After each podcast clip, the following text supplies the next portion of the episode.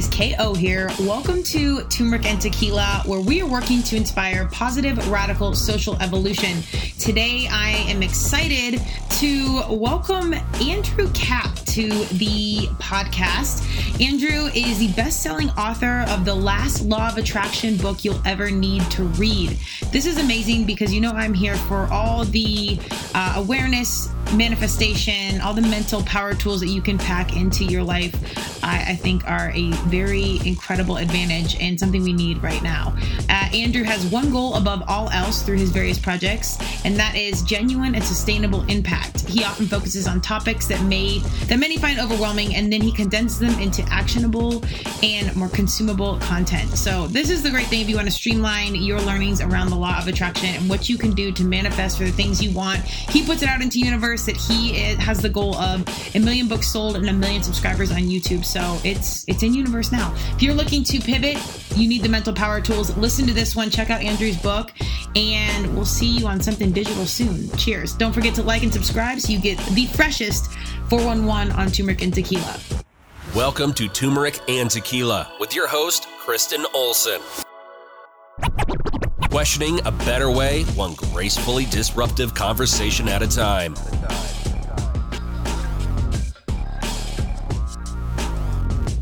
Welcome to Turmeric and Tequila. I'm excited today. We are at another PodMax Live. I think this is my fifth one. Uh, as you know, it's, it's an incredible group of Varsity Humans. The founders are doing a phenomenal job of attracting these amazing individuals. And speaking of, today I'm welcome, welcoming Andrew Kap. Uh, he is the... He's a best-selling author and entrepreneur, uh, amongst many things. I loved in his bio, it highlighted immediately genuine and sustainable impact. So we're going to unpack all of this. Um, but on the note of attraction, he is the author of The Last Law of Attraction Book You'll Ever Need to Read. So we're going to be doing a lot around uh, the law of attraction, manifesting. We're going to put a few things into universe, I think. But without further ado, Andrew, welcome to Turmeric and Tequila. Kristen, thanks so much for having me. I am beyond pumped to be here, and I'm so excited knowing what I know about you already, where this conversation might go. Yes, I know. It's early in the morning. Where are you located right now?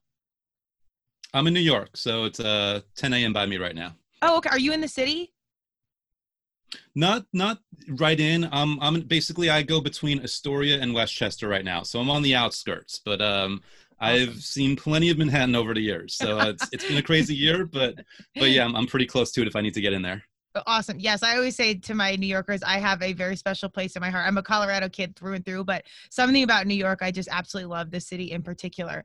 Um, but yeah, you gotta, you gotta be in there and pack a helmet while you're in there, because New York will rough you up in all the best ways. Oh yeah. It's keeping, keeping us on our toes this year. I'll tell you that. Yes. Yes. I love it. Um, all right. Well, so before we get into the law of attraction and, and all this, cause I have a million questions there. Tell us about young Andrew, you know, some of the journey, give us how we, the four one one and how we got, you know, to hear.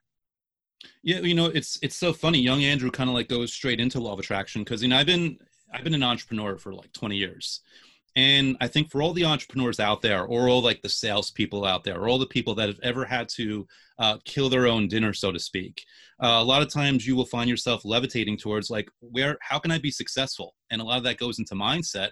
And before you know it, you're going into different modalities, whether it's law of attraction or whether it's just any kind of positive mental attitude or anything like that. So it was kind of through my entrepreneurial journey in the beginning that I kept myself open to, you know, positive outlooks and found my way into that. And we might be skipping ahead here, but basically for me, this was a thing where um, I'd always, you know, you know, you learn about law of attraction, you learn about anything, and you try it, and sometimes you succeed and sometimes you fail. And um, we can go into why that's the case. But for me, like young Andrew became old Andrew, or became seasoned Andrew, in the sense that, you know, about twelve years ago, I, I lost my business and my girlfriend all in the span of one week.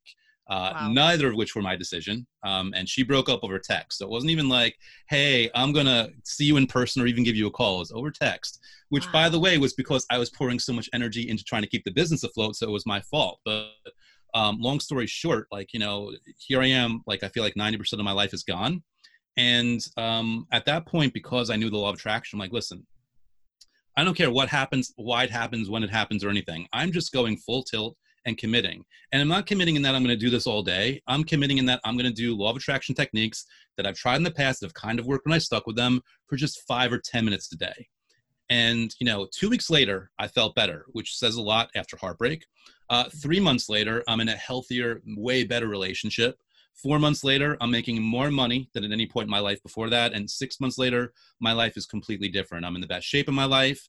I'm waking up just happy and fulfilled every single day. And I learned that lesson pretty quick, where regardless of whether you believe in law of attraction or not, this was working, and I was never letting go of this routine again. And I probably skipped past twenty of your questions there, but that's pretty much oh. how young Andrew became old Andrew. I love it. I don't, never worry about it. The questions will always come. We're question machine over here. So you just follow awesome. your heart whenever answering. Um, I, I really, I talk a lot about young people because I'm, I'm super passionate. And one of the reasons I established Turmeric and Tequila, the podcast, was because I really wanted to start to bring the truth in these, you know, conversations to our, our young humans, that we're good about finding transparency in business and in life and sports, what have you, um, and highlighting individuals like yourself that were questioning a better way. My question initially right now is, uh, you know, as young Andrew, what was that point when you were starting to discuss mindset, or how were you exposed to those conversations? Because, you know, many of us, mindset, um, energy, those things aren't, I mean, at least not for me, that's not something I grew up with. Mm-hmm. And it was something I kind of had to seek out. So if our young humans are exposed to it early on, to me, that's super impressive. So how, how and at what point were you exposed to those conversations around mindset or mindfulness? You know, it's kind of funny. You look, I think anybody can look back on their life on one or two decisions that they've made, or one or two things that they did that literally unfold into a million other different things. So I actually, you know, I'm going to date myself in this answer, but um, I'm, I'm a fan of the band Live. And back in like ninety-five, they had this huge fit and everything. And yeah. Wait, that, when did you graduate high school? I got to ask. ninety-six. Okay. I graduated in ninety-nine. So we're, we're in the same realm here, because I know right Live the, for sure. Yeah, we're, we're in the same world there. So, and um, we're going to get to, because like I was on A O L, that's part of the story, to date myself here. Um, but yeah, I was, I was a fan of Live. And because, you know, like anything, you get into a band, you get into like whatever, you like, you go full tilt. The internet was new. And I found this website with this webmaster who was into Live, and we just became friends. It was that thing where like today it's not awkward to make a friend online, but back then it was like weird. Is this like a psycho stalker killer? Like what's happening here? Um, so I, I had this friend, Chris, who was just this awesome dude with a huge heart. And we kept in touch, and we did like the hell A O L Instant Messenger thing, the way people message on Facebook now. Yes. And I remember one day pretty early on in my business, my first business venture, uh, we were just talking about it. And I was just telling him about like everything that was wrong. Like everything just it sucked. And he's like, he stops like, dude, I want you to stop right now. And I want you to scroll up, and I want you to read everything you've been typing out to me. And it's like, you're, you know, and let me know if my, my language gets too bad. It was like, you're, you're bitching and you're moaning and you're complaining, and basically you're creating this for yourself. Look at what you're, look at what you're throwing into your space. And he recommended a book called What to Say When You Talk to Yourself by Shat Helmstetter, and which is a really cool book, which basically explains like the human mind, and, and how it's like, it's the most, the subconscious mind is the most powerful supercomputer in the world. And you are literally programming it with everything you say, everything you do. And literally, like, the book kind of explained to me how, as I was typing that out to Chris, I was basically programming my reticular activating system, if we want to go down that rabbit hole, go to like always look for the negative rather than looking for the positive. So my introduction to positive outlook was basically me complaining about my business to a dude who I just happened to meet because I was a fan of a specific band, and the internet was blown up at that time.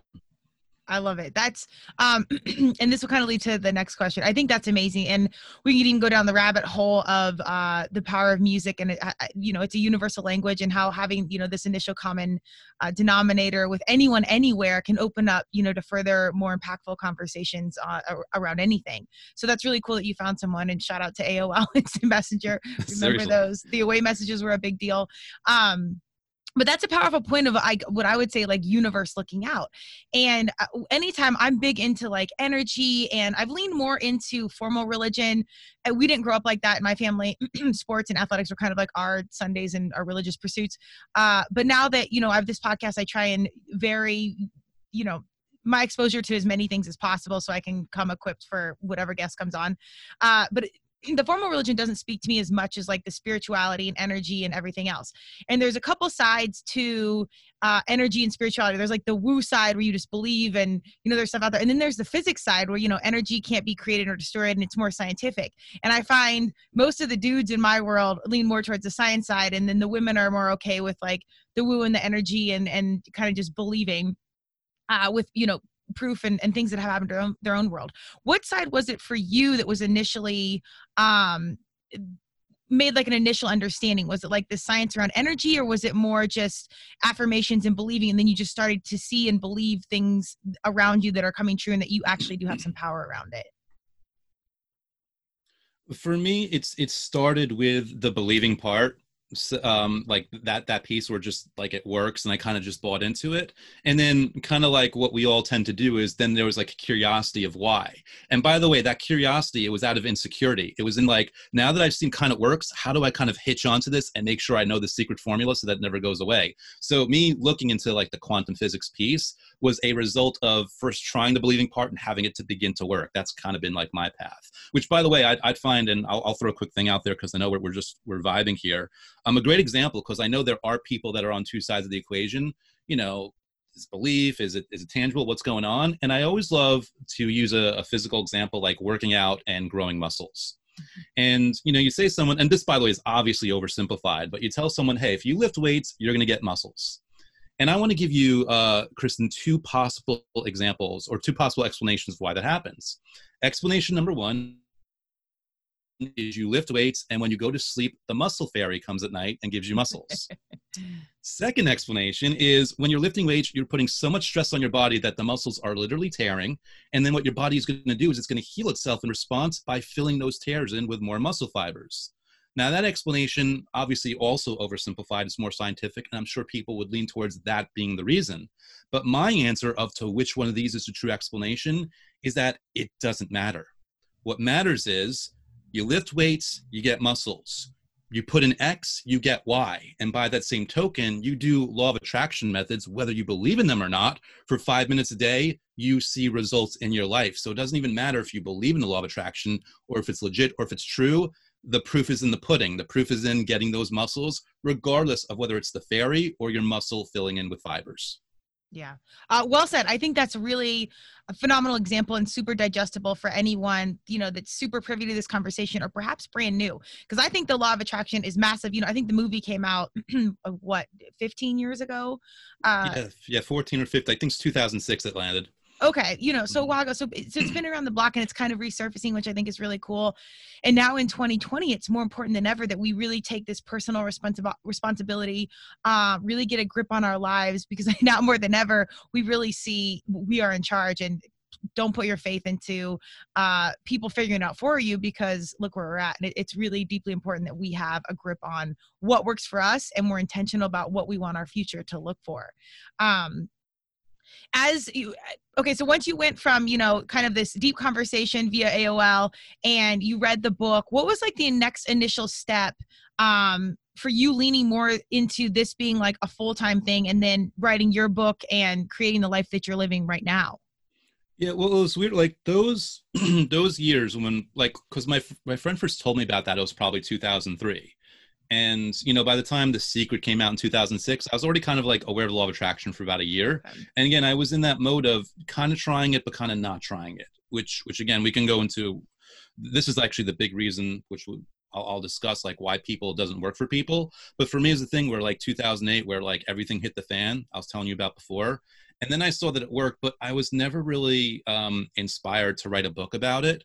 It was more like a thing where, okay, this works for me. Let me just like live my life. And in the past twelve years, I've had those periods where I did it and it absolutely worked. And then I stopped and it didn't. And I finally got to a point where I, I hope that I was like, let me make a difference, because like in my business, I was doing a book on sales and marketing, and it just, even though I, I like to think I know what I'm doing, it was boring to me.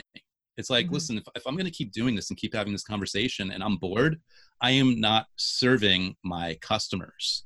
So what topic am I actually into? Can I have a conversation about that? Can I have fun with, where when they email me, I'm going to be able to email them back and with enthusiasm, and, and, and I can actually help them, and I can actually contribute, and I can actually make an impact. And for me, it's like, could I actually articulate the message that I got? articulate the lesson of how to finally stop procrastinating and apply this. Because, you know, the, you know, title of the book, The Last Law of Attraction Book You'll Ever Need to Read. People might still read books, but they'll never need another one, because it will help explain to them why they've been procrastinating, just so they can give themselves enough of wiggle room, enough of permission to try methods out for themselves and then learn experientially that it works for them. So for me, it was a thing where just for years, it was just trial and error. And I didn't even realize I was kind of processing this stuff that I could then articulate in a certain way for people. And I was just inspired to write the book like last year. I wrote it in nine and a half weeks. So oh, wow. It wasn't like this long intentional thing. At one point, like I just, you know, we all get our nudges. I'm sure anyone that ascribes to law of attraction, like you get that nudge from your gut and you just, universe loves speed. I'm like, all right, I'm doing this. Like if I feel inspired, let me just like knock this bad boy out and go for it. Yeah. I, I, I love that. It's, I think the hard part, particularly for what I call my varsity humans, the ones that, you know, they want to live a better way. They're questioning a better way. They're doing things the hard way. They're entrepreneurs, teachers, educators, leaders. We are the ones that kind of have to run through the wall again and again. And it, it takes a period of learning how to listen, uh, not only to universe, but to your gut. And like you said, your nudges, sometimes that's really, really hard. Like you think you train harder, you do more school, you do this, but really like those answers are within, and it's a skill set in itself to just be able to like pause and think about, what do I really want? What do I really need to be doing? What is calling? What opportunities are here that I'm not seeing? Um, Was there, you know, you knew these things and you started to write the book, uh, without this breakdown and breakthrough, do you think that this would all be possible? Or was that a major clarity point of, okay, time out, we need to fix something here? I mean, that, well, that week where everything like kind of, you know, fell apart. Yeah. I, it's not something that I, I would wish on myself or anyone, but I'll take it. You know, in other words, like whatever it takes to get you to a point where you're just going to be indignant and stubborn. And, and you used, used the term personal responsibility a couple minutes ago, which I love, where you're basically saying, listen, no one's going to do this but me. And, you know, it can be argued whether I signed up for this life or not. I mean, that's a whole different philosophical thing. But the point is, whether I signed up for it or not, I am here and I might as well make the best of it. And the only way I can make the best of it is to take personal responsibility and dive in. And really just to quickly switch gears, because, you know, you're talking about how people struggle. And, you know, I think there's a certain thing where there's like a lot of doubts that come in where people won't listen to their gut. And my explanation that I give in the book is there's actually, there's three minds. There's the conscious, and the subconscious, and the ego. And obviously I'm using these terms in a way a medical uh, professional won't use, and everyone's aware of like the conscious and the subconscious, but the ego is kind of there in the middle. And the thing about it is the ego is stronger than the conscious mind, but the subconscious is stronger than the ego. And when I use the term ego, and this is really important, this, by the way, is why people procrastinate. This is why they doubt themselves. This is why they come up with excuses as to why they can't spend five minutes a day visualizing something that's going to put a smile on their face. The ego has one job in this world, and that's keeping you alive. And the ego knows only one thing right now in this moment. You are alive, which means since it doesn't care about your satisfaction, it doesn't care about your fulfillment, it doesn't care about your happiness, it doesn't care about your comfort, it cares about your safety or its perceived visualization of your safety. Meaning, how does the ego know that when you become that movie star that you want to be, you're not going to have stalkers that threaten your life? How does the ego know that when you get that lottery win, you're not going to have family coming out of the woodwork trying to get your money? In other words, the ego doesn't want you to change your life because it knows you're alive right now, and it's scared that any kind of change that it cannot predict, that it cannot calculate, is going to threaten that for you. It's threaten that status, which is why I will always preach about, you know, law of attraction methods, which can be gratitude exercises or scripting or visualization, that accesses a subconscious mind that will then overtake the ego. Doesn't care. Just the way their ego can, you know, make a mess of your conscious mind, the subconscious can come in and just push it aside. Like, listen, now that these methods or these visualizations have kind of made it and programmed me that I'm going for this goal, I don't care about you, ego. We are just doing this. And then all of a sudden, that's driving the wheel, that's driving the car, and boom, things start to unfold and you can't even explain it. You're like, how is this possible? This is, imp this is impossible. And that's the ego. And the subconscious is like, yeah, it's interesting, but I don't care if it's impossible. We're still doing this. Yes. Uh, shout out to subconscious. I, I think it's funny. Uh, that was a, that was phenomenally explained. Uh, to me, it's almost like rock, paper, scissors, or like one trumps the other uh, continuously. And you kind of just have to know which one you're playing. But again, this is like an almost an advanced uh, mindful skill set of being aware of what's going on in your own mind, and that really a major piece of your world, your brain, your inner thinking, that ego is operating out of fear, yeah. and justifiably so, because it, it, again, safety is the bottom line. Uh, however, you have to have this conscious awareness of, okay, thank you, ego. And we do want to get to the next level. Subconscious, where are you at? Let's lean in. Let's have, let's have some thoughts together and overtake ego here. Um, yeah. I think that's re really, really great. And I, I this is something uh, I think that should be taught and discussed to our, our young humans out there, you know, even in uh, kindergarten, talking about meditation and mindfulness on a very, you know, simple level, but it's, it's a major piece as we move forward as a society to harness that energy. And just like you said, the personal responsibility, um, what you noted initially around uh, what I would really call victim mentality, like the world's not happening to me. I mean, there's been some really awful things, especially in twenty twenty. And I know a lot of people that have um, overcome things, you know, far greater than anything I've ever done, like some really deep, deep tragedies, and they can still wake up in the morning and find purpose in their life and, and find um, their angle in this world to be a, a meaningful contributing factor. Mm. Um, but that's hard. That's a hard, hard skill set. After you, um, you know, okay, so we got A O L conversation, breakdown, breakthrough, we're exposed to The Secret, we start writing our own book. Um, in the process of writing the book, how healing was that for you in your own world? And is this something you go back to and reference time and time again, just to keep your own self dialed in, knowing it's like a constant evolution? Right. So the weird thing about the book, it, it wasn't so much of a, of a healing experience as just kind of like an expression of something that I'd already like resolved for myself. And it was more like this, basically this exercise in joy of like, wow, this is so cool. It's it, like, I, I spent about a month just like taking like random notes, and then really just those nine and a half weeks, just like structuring it and refining it so that someone else's brain can easily hear it. Um, and for me, it was kind of like one of those things where, um, The the piece of it is, and I it's so funny, as I was answering, like as I was answering your question, I forgot the second part of your question. This is so, oh wow, my brain just like switched off there. But yeah, it was healing. What was the second part of the question there? Um, do you often go back and reference the book? Thank you. And lean back into it. It's okay. I, I give really long questions. I, no, no, that I'm was on me. I'm tracking, but no, no, that, that was, that was, trust me, that, that one's on me. This happens to my brain, by the way. This is how I write a book in nine and a half weeks. Like I just like, boom, go through it. So yeah, to answer that other question, more importantly, yeah, you know what? I, that was also another thing. I wrote this book for me in a way also as this resource guide, because I basically, I have also like a ninety day program where like sometimes I put myself through the ninety day program, because that to me is the way that I can guarantee that I make the best product possible. Because for me, the book was something that I, like, I wish I could have given this book to myself fifteen years ago. So absolutely, I write this as something, and I don't see myself as like this huge world expert that's above this now. No, no, no. This is something where whether it's my book or someone else's book or someone else's video, it's really important to remind myself and to keep myself in that, that frame of mind. So yeah, absolutely. I do use this as a resource guide, and every so often I'll, I'll just open a chapter and I'll, I'll go through my own, like I know my methods back and backwards and forwards, but I will read the chapter before the method because it just reinforces for me and gets me like in the flow and in the mood to do the method.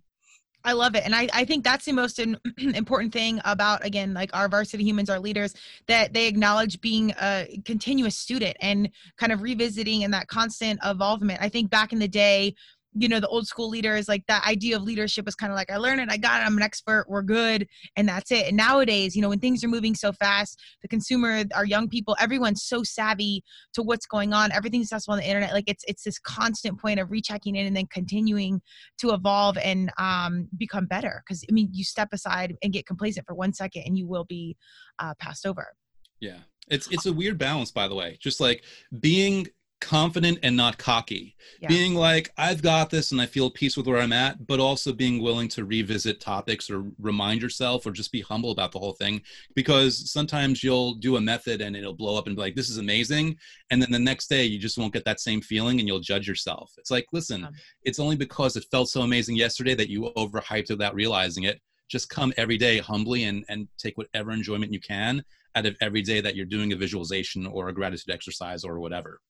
Yeah. I, and, and that the grace piece is a huge part of it, where you can pull back and say, okay, you're doing a good job and it's going to be okay. It doesn't, we don't have to solve everything in one day or one exercise or uh, even in a month. Like sometimes things just take time. And I like that you say balance, because I do think, you know, again, a lot of people, my varsity humans, train more, do more, read more. Let's figure it out right now. Da, da, da. And sometimes it is, I think you can show up and do all the right things, and universe has its timing. Like things do happen on time. So it, this has been a struggle and a balance for me of, okay, I'm here. I'm, I'm doing all these things. Like, where is it? What's going on? And then, you know, something does happen. And I'm like, gosh, thank God that happened when it didn't. It wasn't any earlier because I wasn't ready for it. And even though I thought I was, I wasn't. So it's just, it's been this really hard balance of show up, do your thing, be prepared, and know that things do happen on time. Um, has that ever been a frustration for you where, you know, you do have all these skill sets, these tools, you're clear, you know, you're doing your visual visualization, um, you're working to attract these things and it hasn't come, but then you do wait and, and it does happen on time. Has that been a balanced struggle for you at all? Well, I mean, it was, it was a huge thing like years back when I was in that whole inconsistent mode of trying it and stopping it because again, the ego, which by the way, the ego is not your enemy. It's doing this because it loves you. So it's a misguided attempt. So people shouldn't be hating on their ego. But um, yeah, for me, for the longest time, there was a thing where there was a lot of impatience. And I basically got to the point where like my, because I focused on gratitude every single day, even though I didn't have that specific car, I was just happy, you know? I was like, listen, everything's cool. And then the car did come, but it came like a year later. And it was the, it was the model that I really wanted. It was like, basically it was like one of those things where um, I did fortunately go through the experience of being impatient, but then getting a little bit more zen and then things just unfolding. And it might be a day later, it might be a year later, it doesn't matter. Like what matters is there is going to be a period of gestation based on your own thought patterns. You've got to enjoy your life in the meantime. You've yeah. got to feel gratitude in the meantime, because if you don't, those frustrations are basically just going to overtake you and they're going to keep what you want away even longer. And you can literally go decades, decades without getting what you want because all you're doing is focusing on what you don't have rather than what you do, as cliched as that really sounds. I think that's huge because we do, I think it, particularly in American culture, we get really obsessed with deadlines and goals. And it's like, here's what it is. Here's what success is. And then you wake up and you're like, oh my God, ten years went by. What am I doing? What I, like you'd said about your relationship, you're like, you know, breaking over text is, is not cool. I don't know how long your mm-hmm. relationship was, but that's it was never, three years. How many three years? years? Three? Oh, Three years. That's like two Hollywood marriages. So that's, that's yeah. way too long. It's, it's, we got to communicate on a more, on a different level than that. But I think it's, it's phenomenal for you to acknowledge saying, you know, listen, I was part of the problem, not, you know, providing time and energy to what I viewed as something, you know, very important in this relationship. And then it inevitably didn't work out. And again, I do think things happen for a reason. Uh, but the acknowledgement piece is huge in that. So when you go to the next situation, you have balanced time and energy, knowing that goals are important. However, life is passing you by every single day. Um, so it's that balance of being present and, and, and being aware of what's going on and being focused on goals. Um, and I'm still very much a student of that entire game. So yeah. we're learning. Let's just, oh, go ahead. Yeah. I was just saying, it's, it's basically just about not beating yourself up because yeah. I think people don't even realize they're judging themselves when this is happening. When the thing doesn't come fast enough, the job doesn't come fast enough, they're judging themselves. Whereas if they didn't worry about that job, a way better, higher paying one was around the corner two months later. And the two months wait is worth it for that higher salary and that more successful, more fulfilling environment. Yes. I think nothing's worse than being in that wrong situation, whether it's a professional situation, a relationship, what have you. And sometimes you don't know it's wrong until that breakdown, breakthrough happens, and then you get to the next one. So that's, mm. it, it's, a, it's, I don't know, it's a constant journey, but once it happens, once it's that, for me at least, it's always been in the back of my mind, like, mm, let's not force it. Let's not rush it. We remember when it wasn't off and then the right thing did come. So let's just cling to that process. Indeed. Um, but it's, it, it, it, like I said, constant learning. So let's unpack a, a little bit about the book. I love getting to know the human behind the project, the work, the company, what have you, and hearing the journey, hearing the why, hearing the ethos of, of, of what it is. So now let's unpack the book a little bit. Um, Tell us, you know, I, I think a lot of people know what law of attraction is, but can you give us like a brief overview and then maybe some piece of the book you want to highlight? So if there's somebody out there thinking like, I think this is cool. I don't know if I really get it, but why, why should I get this book? For sure. Well, yeah, it's first of all, it's so funny because I, on my YouTube channel, I, I did this, I rose to the challenge of explaining the law of attraction in one minute because I looked and there was no one else had done it. They'd done the law of attraction explained in three minutes or in ten minutes. I did it in one minute. So let's see if I can like live up to my hype here.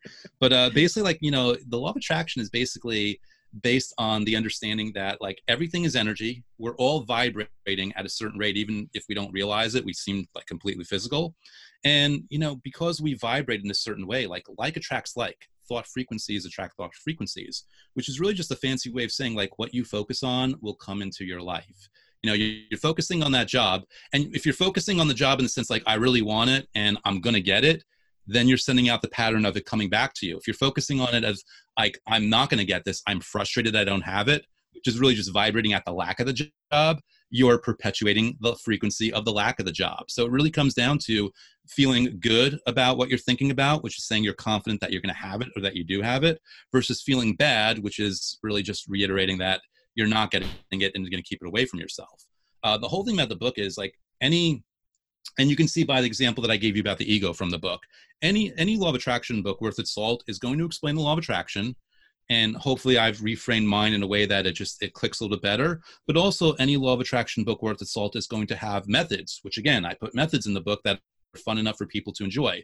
The way that I want to set mine apart from the others, otherwise why write the book to begin with, was again, to explain why people don't really stick with this, you know, these methods to begin with, so that they can then see like what's been happening and then make an independent choice to just do something for ten days or thirty days or whatever. And again, get that result experientially, because my book isn't really going to teach you so much as it's going to nudge you to do it for yourself. And the life experience of you seeing a difference, even if it's just an improvement in your mood, that's going to be your teacher. So that's really what I want to do with the book. And um, like you mentioned, like, you know, talking about the book, I mean, I'm happy to share one of the, my favorite techniques from it, which again, anyone can apply regardless of whether they believe in the law of attraction or not. And um, I call this one the time lapse, and it's a gratitude exercise.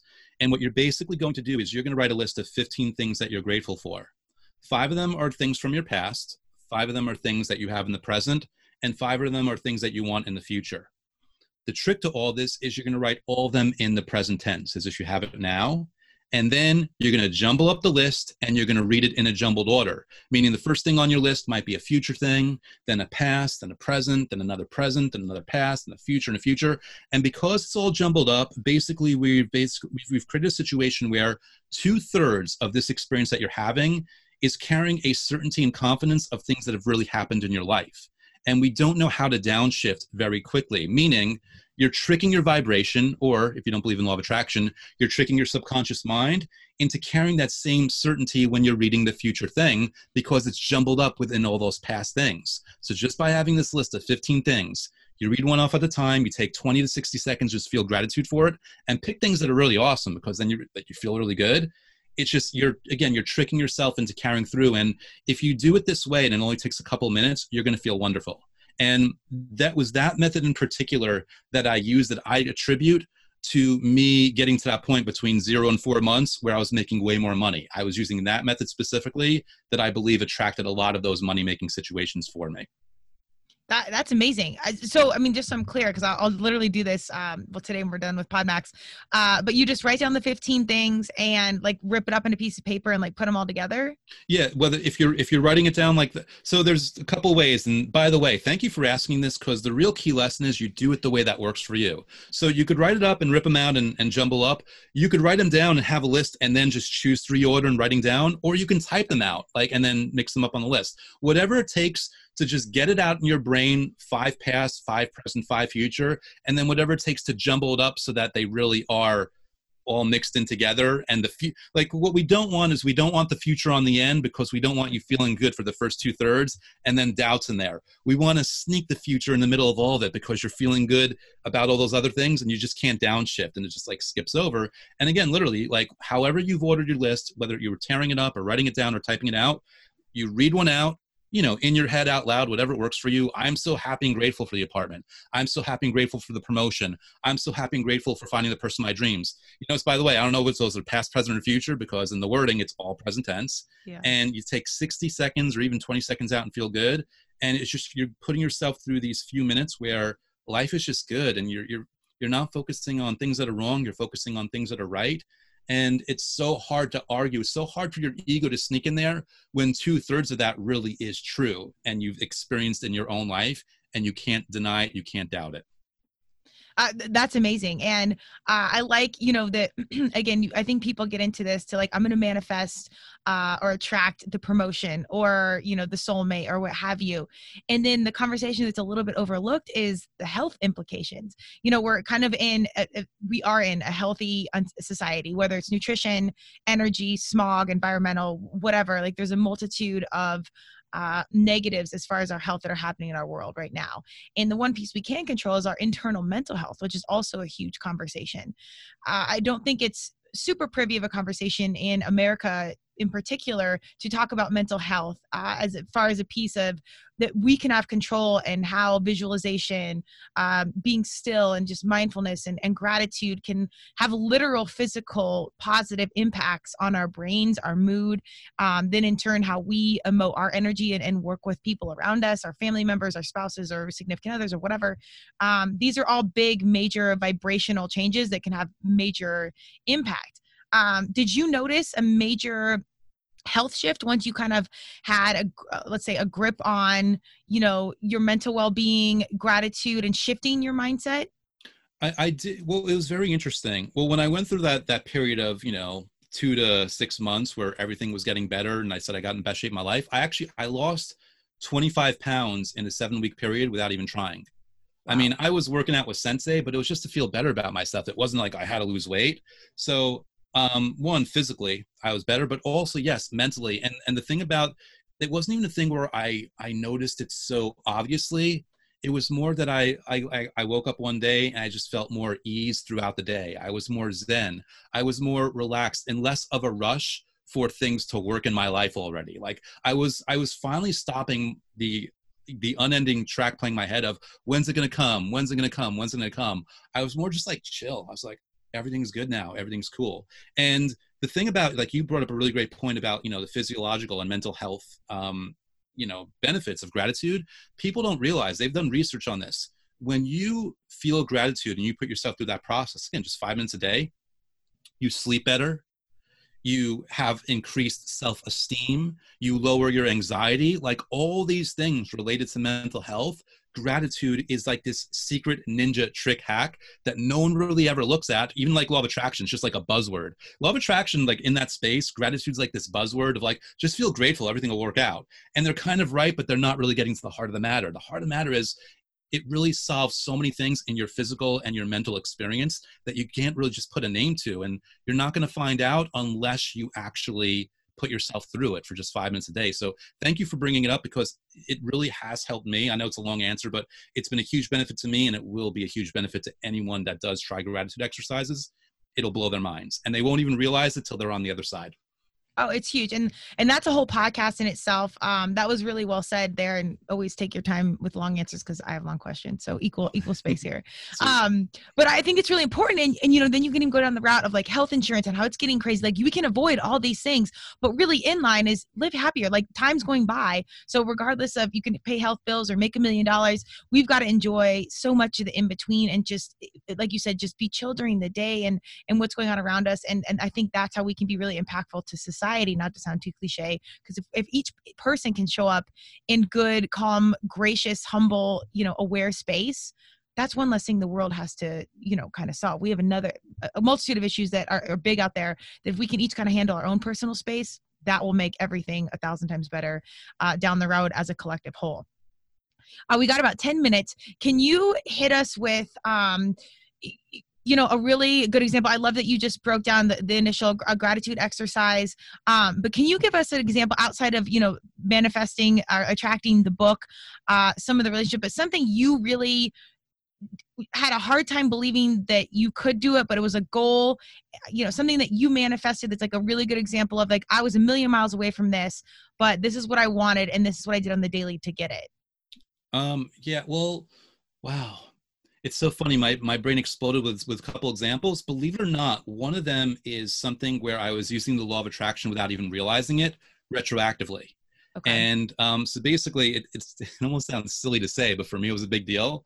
Um, again, dating myself, before W W E, there was W W F. And when I was a kid, I was a huge fan.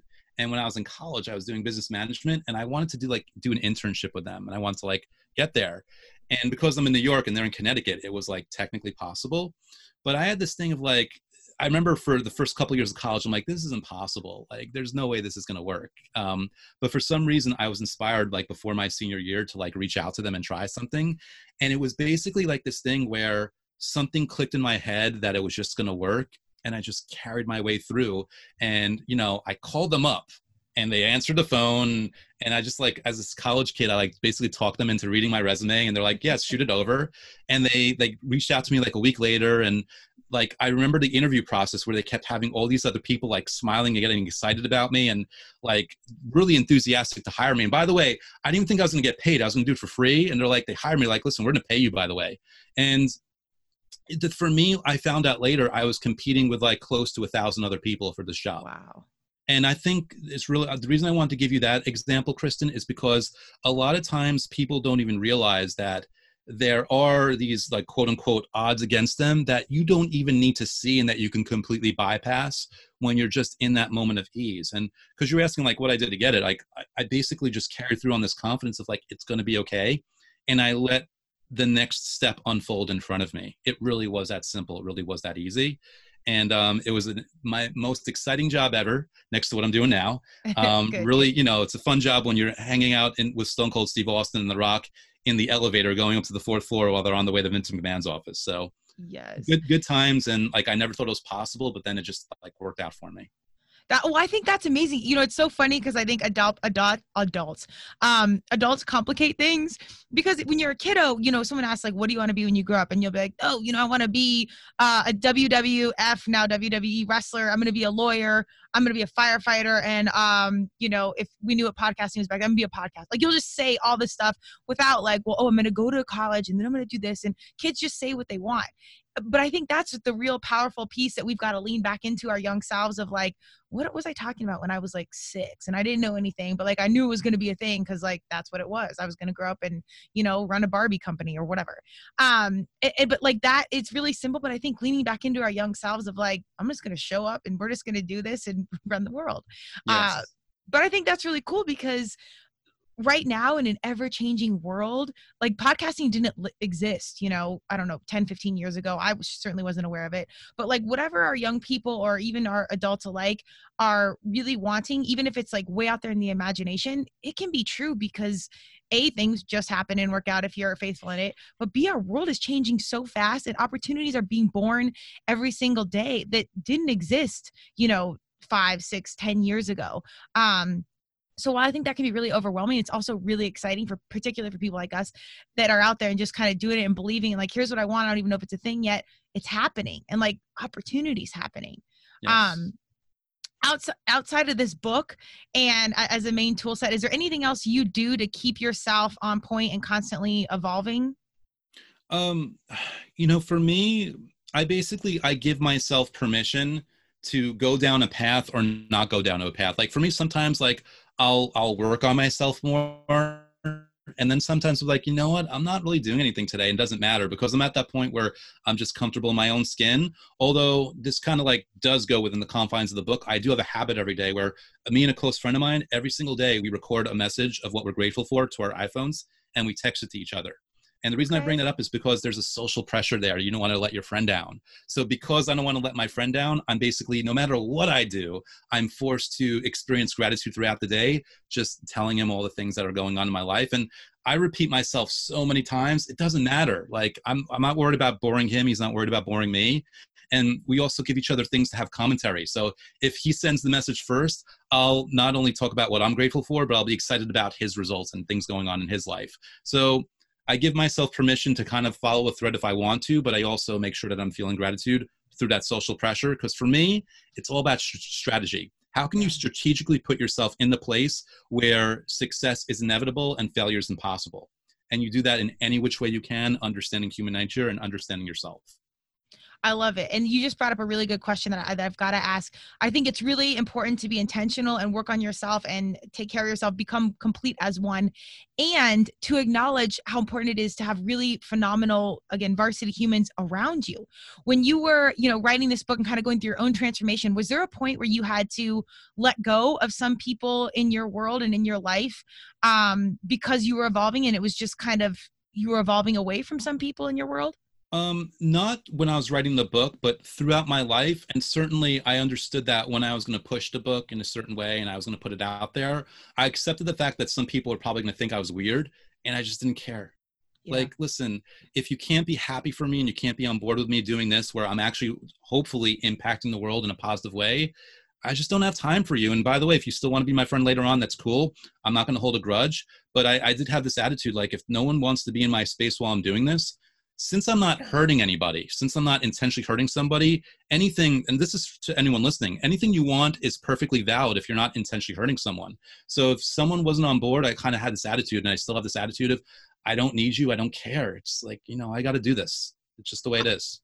That's amazing. And I think that is so critical for people, myself included. This is something I have to remind myself of, because in some space, uh, you know, I don't care. But then on the flip side, I, I am a people pleaser in some capacity, like, and it shows up in different ways.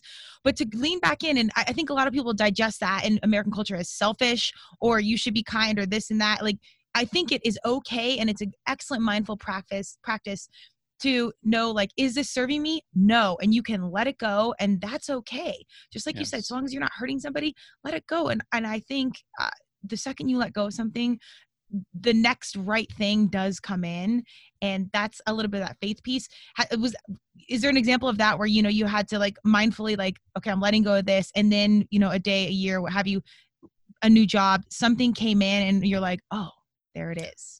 Well, it's actually, it's kind of funny. There's sometimes where I'll make content, and there are certain cynical people that used to be in my life where I think to myself, oh, if I put this out there and they see it, because I'm a, I'm a recovering people pleaser also, oh my God, they'll think it's so stupid. So then often I'll ramp it up.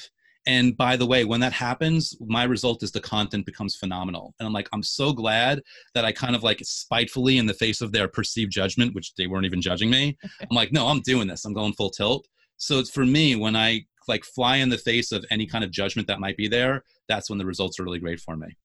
That's awesome. I, I haven't heard, I've asked that question in some capacity, I think a couple of times. I think that's a phenomenal answer, to kind of like think about what those, the haters will say, and then just kind of jam it further.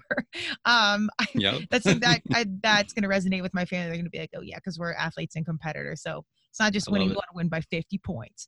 Um, But okay, we're, we're down to our last minute. We can go on so many things. I love the multitude of angles you have, uh, from obviously the law of attracting, be mindful what you want, but then the health implications, the science side, the woo side. I love that you're encompassing all these things. I can't wait myself to dig into the book and then put some of these things into practice.